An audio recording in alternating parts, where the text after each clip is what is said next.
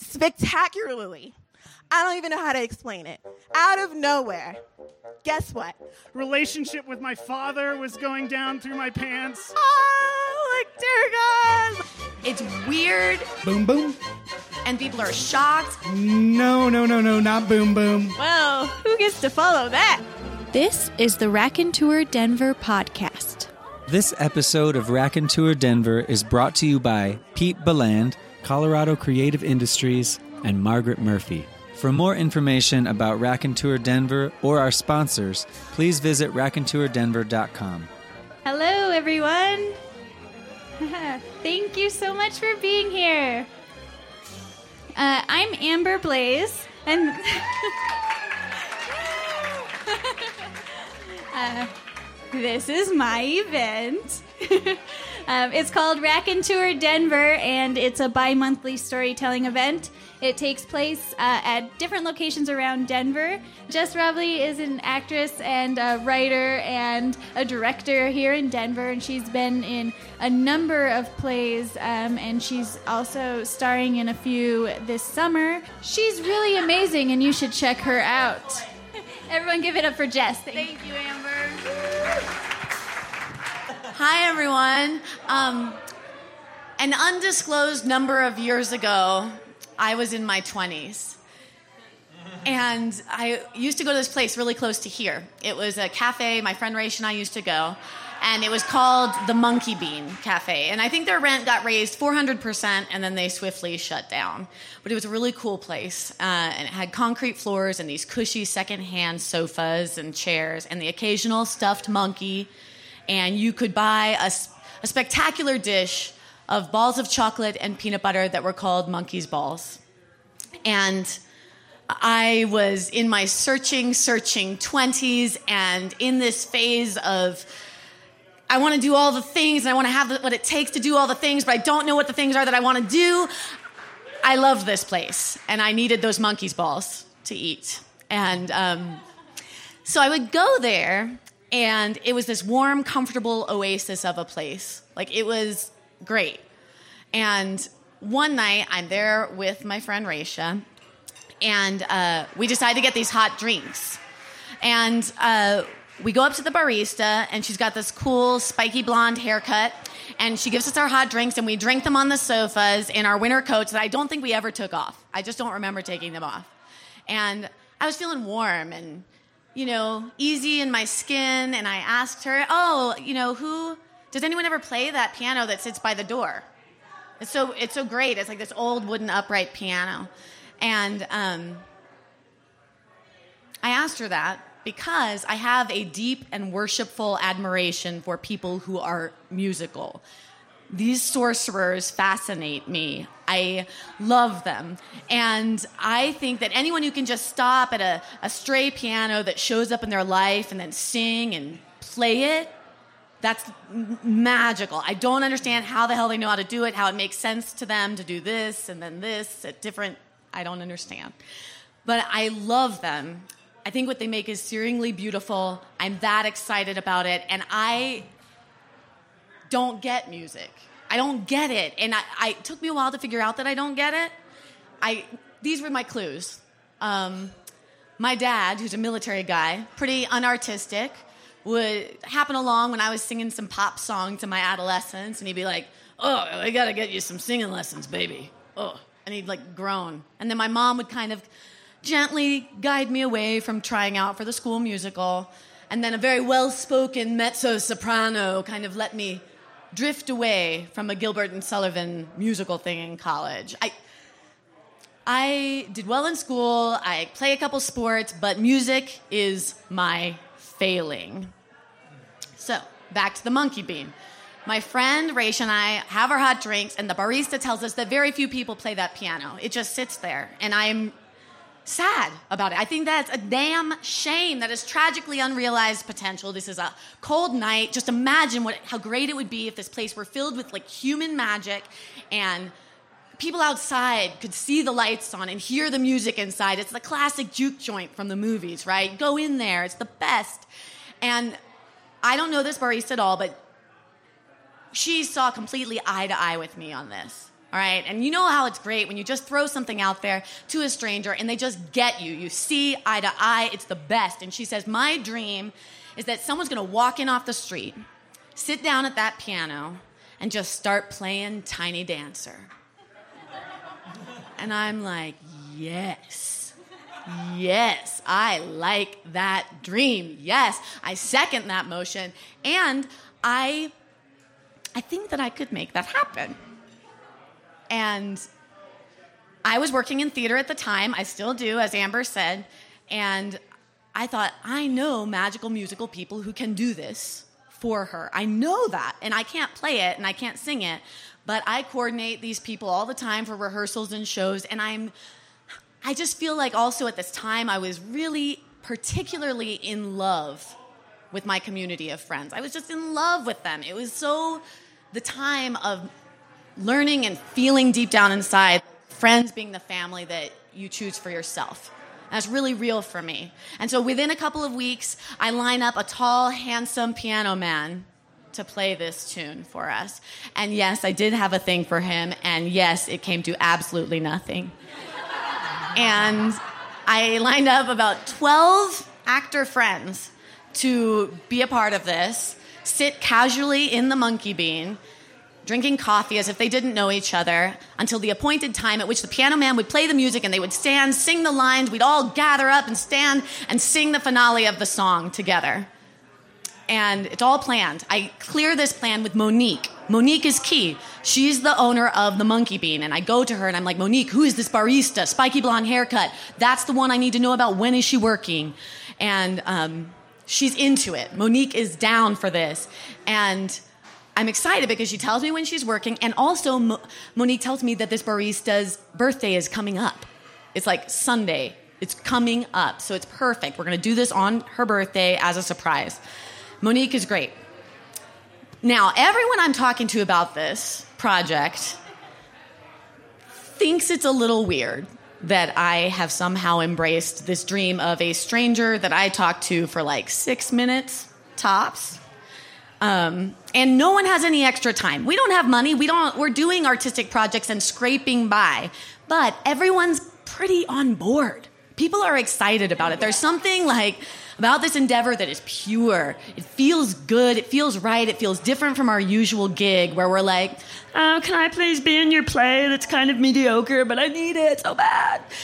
Um, or like making a play and recognizing that the play you made isn't that great and you have to fix it, or begging people to come to your show that you're proud of but no one's coming to.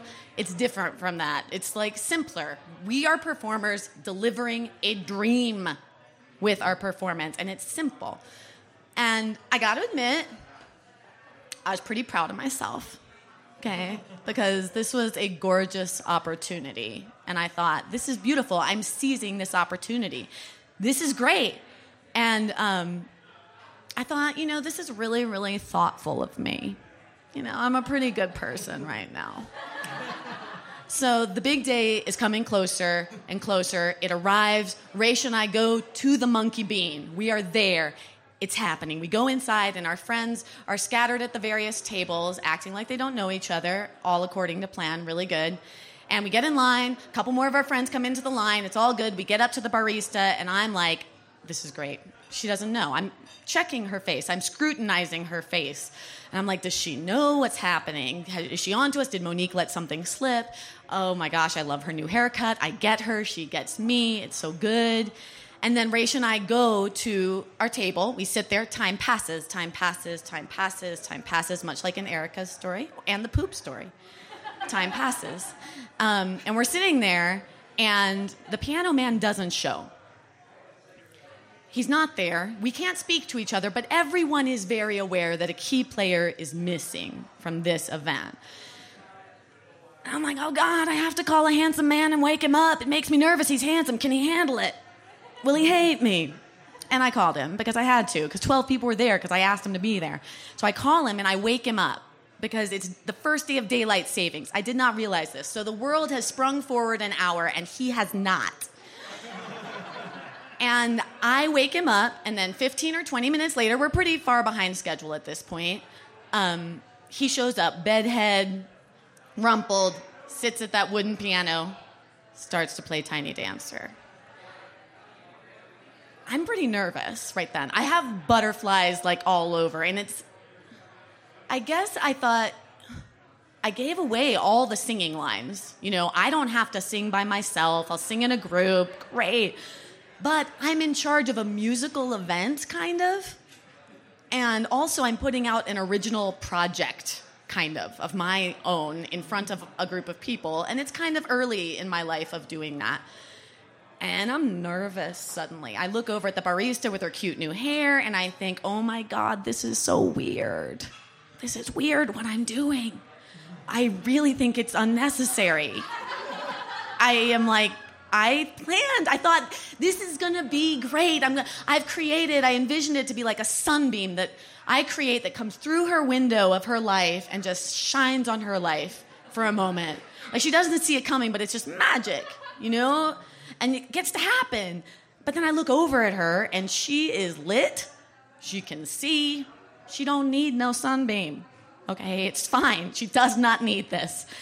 And yet my friends are singing. You know, they're standing up in chairs just like these, surrounded by strangers, singing their guts out. Um, Raisha sings like an angel. She's really talented. Aaron kicks ass on the piano man making his stand in the auditorium part, which I can't do, but it's really good. And it's getting weird because people around them are just shocked. It's not like, oh my gosh, this is amazing. It's not. It's weird and people are shocked and it's like, oh my God, there's some boldness happening near me. There's some open heartedness that I feel uncomfortable with, really close to my body. And and the actors are trying so fucking hard to make their voices heard in this space over the principal reason that this is not going well.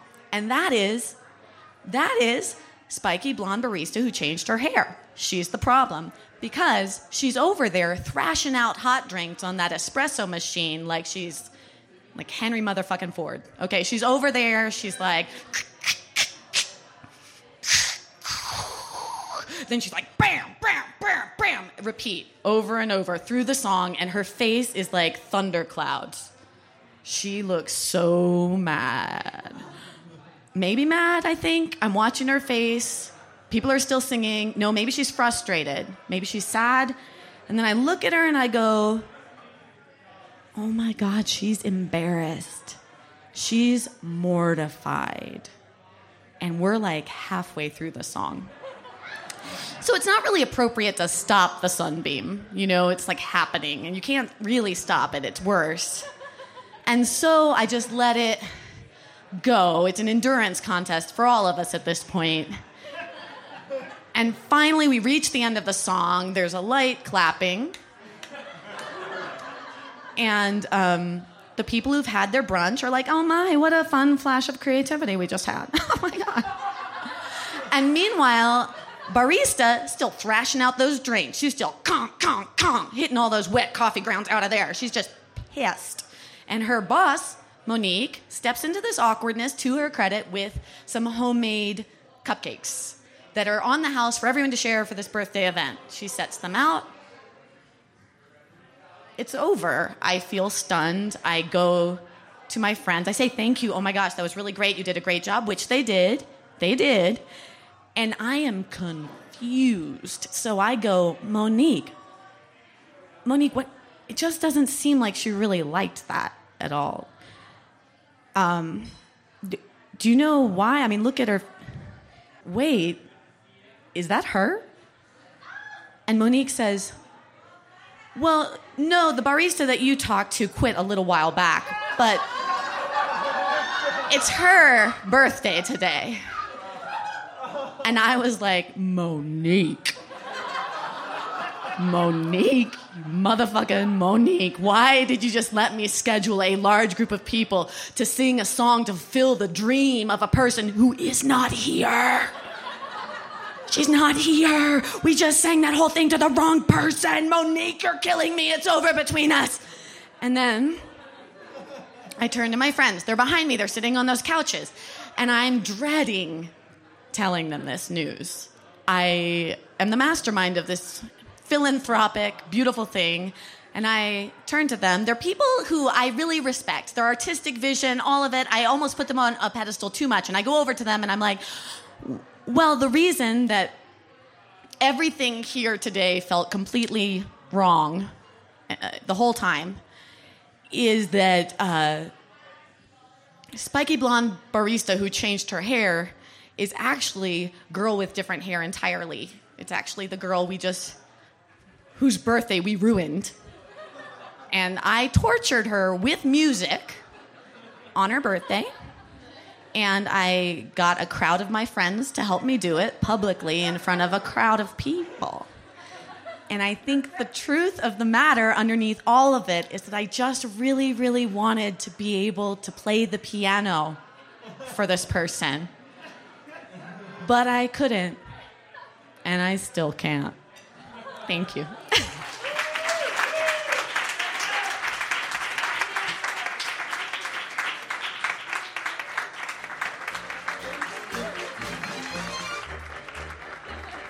Thank you for listening to this episode of Raconteur Denver. If you enjoyed the podcast and live in Denver, join us on July 11th at Infinite Monkey Theorem for our next event titled Tales of the Tour. Here's a reminder to head to raconteurdenver.com where you can find upcoming events, speaker bios, podcasts, and more. Our music this episode was created by Tom Hagerman. Find out more about Tom at tomhagerman.com.